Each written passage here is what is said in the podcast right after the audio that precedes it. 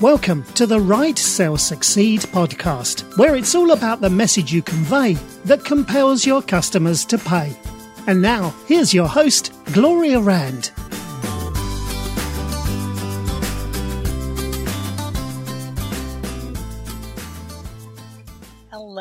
And welcome to Write Sell Succeed. I am Gloria Rand, your host of this podcast and you can find out more about me at gloriarand.com.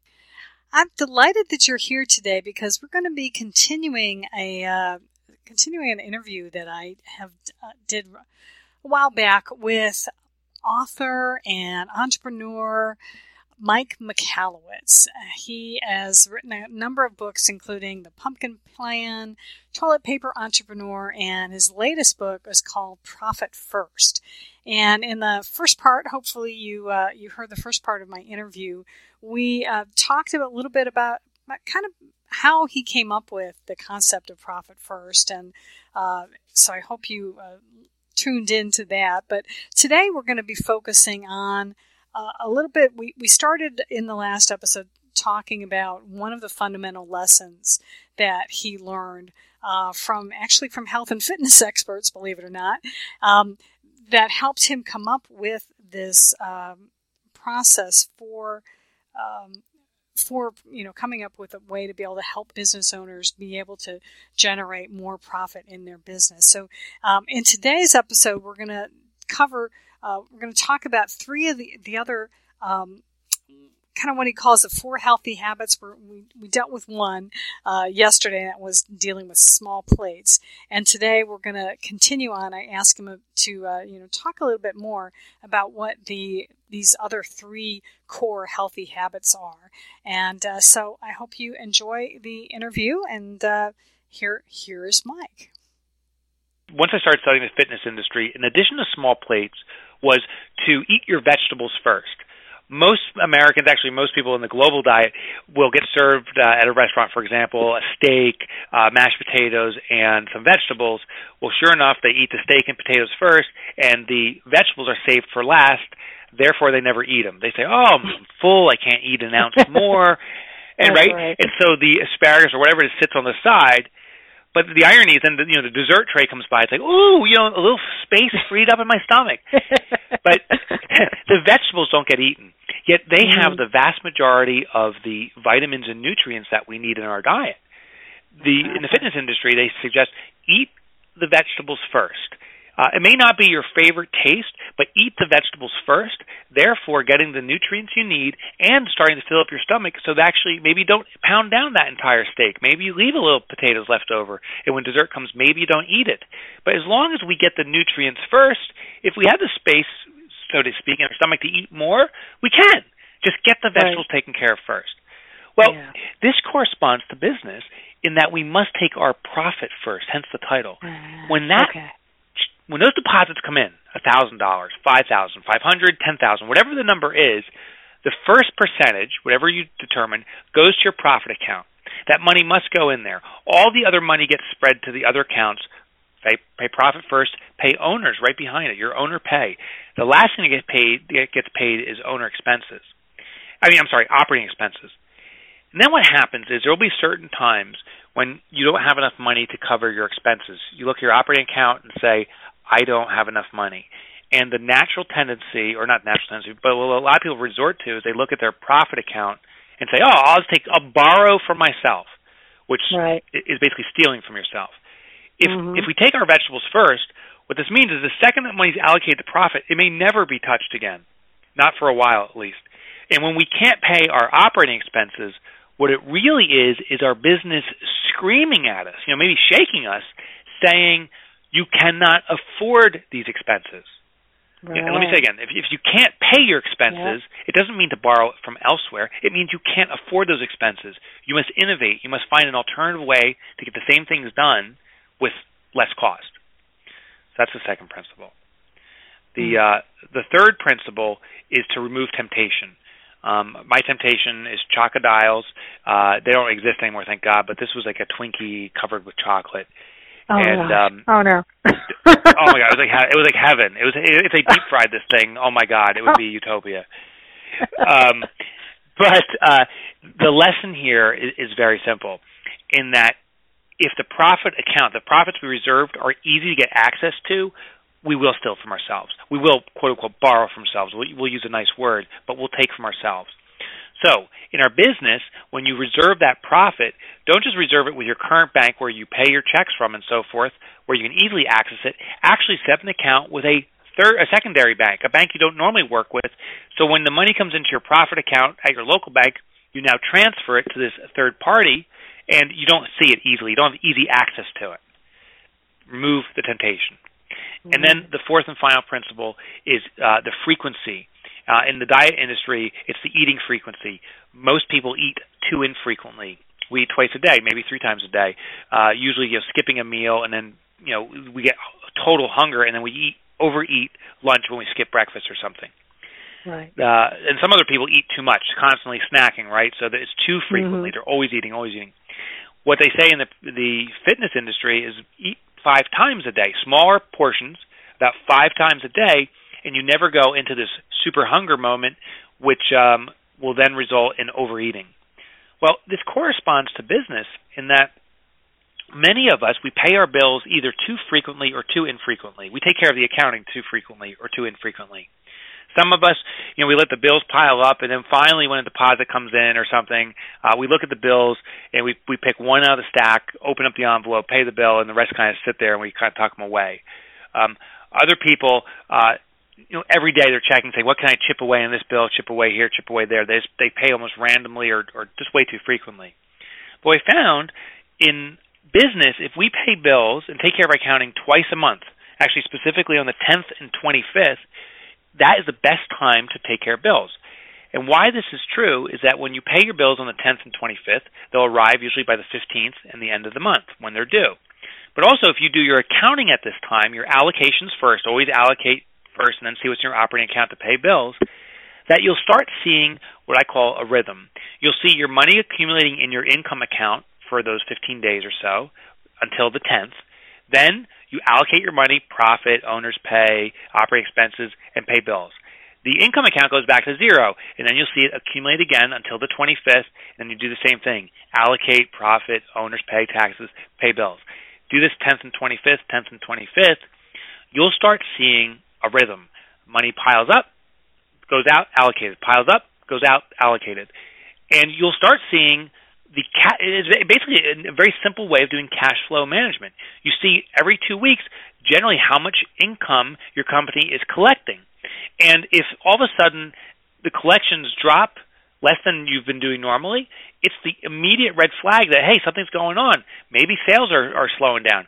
Maybe your collections aren't good. Um, maybe there's some other kind of financial challenge. And conversely, if you see that money piling up every two weeks and it starts becoming a bigger number at the end of two weeks, that could be an indication of things are good. You're selling more, collections are getting better, whatever, but you will get a very good feel for the rhythm of your cash flow. And once you have the understanding of your cash flow, that will give you uh, the security and confidence of knowing what you need to do and being way, way, way less reactionary. Mm. That's great. I, I like that. That's very smart because yeah, it makes makes much more sense. And you know, if I think even with people with when they if they had you know jobs or like you know in my instance, you know, my husband has a full time job, so you know I do pay bills when he gets paid, you know, which is like twice right. a month. So that's when I'm doing it, right. you know, on our personal, our household account. Why shouldn't I do that with the business account as well? Yeah, you know, uh, that's exactly right. We as owners of a business have to realize we actually play two roles. We own the business, but also we're an employee. And as an employee, first and foremost, if we have a small business, we're more an employee than we are an owner, meaning we work in mm-hmm. the business a lot. And right. what we need to know is that, or do, is like what every other employee does. They receive a check usually twice a month. Well, we need to get in that same kind of rhythm.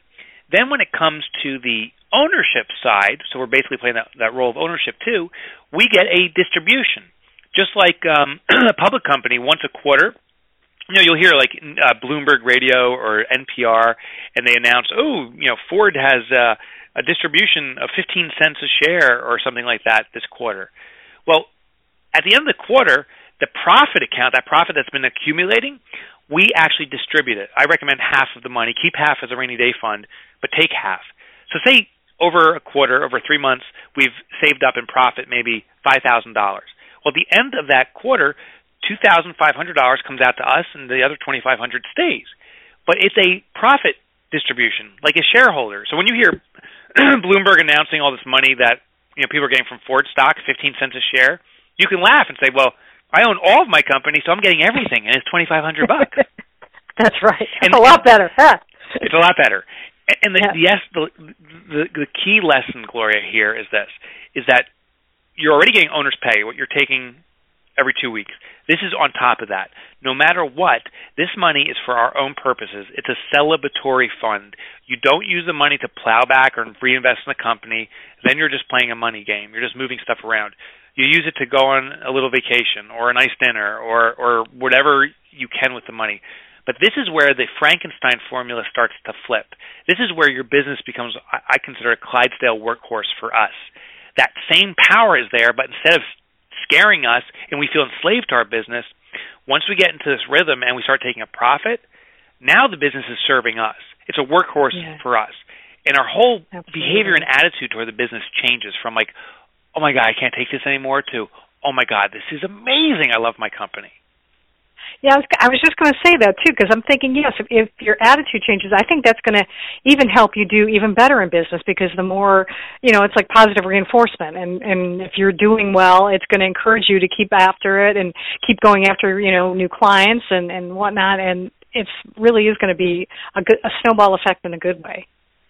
Yeah, yeah, it totally is because when we do the old formula, sales minus expenses equals profit, the accounting formula, yeah. What we do is we build this cash-eating monster, and the only thing we think we can do is sell more. You got to sell more to become profitable. Sell, sell, sell. But the irony is, as we sell more, we never make it out to profitability because we're incurring more expenses to support the new sales. The formula I'm proposing is sales minus profit equals expenses. Take your profit first, and whatever the leftover is now is available for expenses. And what this does is two things. First of all, it invokes, just as you suggested, this this wonderful experience of receiving a benefit a profit payment from our company plus a consistent consistent owner's pay that we start enjoying the business again. We don't feel beholden or enslaved to it. But also by taking the profit first, um, we we have absolute clarity on what we can expend on expenses, and when we can't, we can become more innovative, right? So we start thinking mm-hmm. outside the box. And right. it also forces us to focus on the best clients. We have to focus on the clients that pay us well and we love as opposed to any client because some clients they actually cost us money. They don't pay us well and we can't stand doing business with them. So the great irony is this, if if you take your profit first, you will actually start to focus your business more on your best clients, focus more on what you love to do, become more innovative, and those three elements actually are the seedlings of explosive growth. So by becoming focused pro, uh, focused on profit, you actually are focusing on rapid growth too. And, and it's almost counterintuitive. Most people say, "Well, to grow, I just got to sell more. I got to use money to to make money." And I'm saying, no. By focusing on your profit first, you focus on the best elements of your business, which actually facilitates faster growth too. All right. I hope you got a lot of value out of that uh, that segment of our interview. So tomorrow, I hope you're going to tune in because we're going to have part three, and this is going to be the final part of the uh, interview I did with Mike Michalowicz. And in it, we're going to be talking about specifically about what businesses should be looking at and doing every quarter, and also if there is a risk of doing profit first alone, and if you know, and, and how maybe you if there's some way that you can be able to uh, uh, kind of manage that risk a little bit better so that you, uh, as a small business owner, can create enough profit. So I hope that you will tune in for that. And if you've just come across this uh, episode and I, I'm glad that you did, but if you want to make sure that you don't miss tomorrow's, uh, make sure that you are subscribed to Write Sell Succeed on, you can find us on iTunes or Stitcher Radio. So would love to have you do that. And also I encourage you to please, if you leave us a review, uh, that would be awesome as well. I'd love to hear uh, what you think about the program and, and how we can do better. Um, I'm always interested in that. And also, if you'd like to connect with me online, you can find me on, uh, you know, social media. I'm on Facebook, uh, LinkedIn, Twitter, at Gloria Rand is the username. And as always, I invite you to use the hashtag Write Sell Succeed so that I know that you've been listening to the podcast. So until next time, this is Gloria Rand wishing all of you much peace, love, and prosperity. Thanks for listening to the Write Sell Succeed podcast. Want more information? Visit gloriarand.com. And don't forget to follow Gloria on Twitter at Gloria Rand.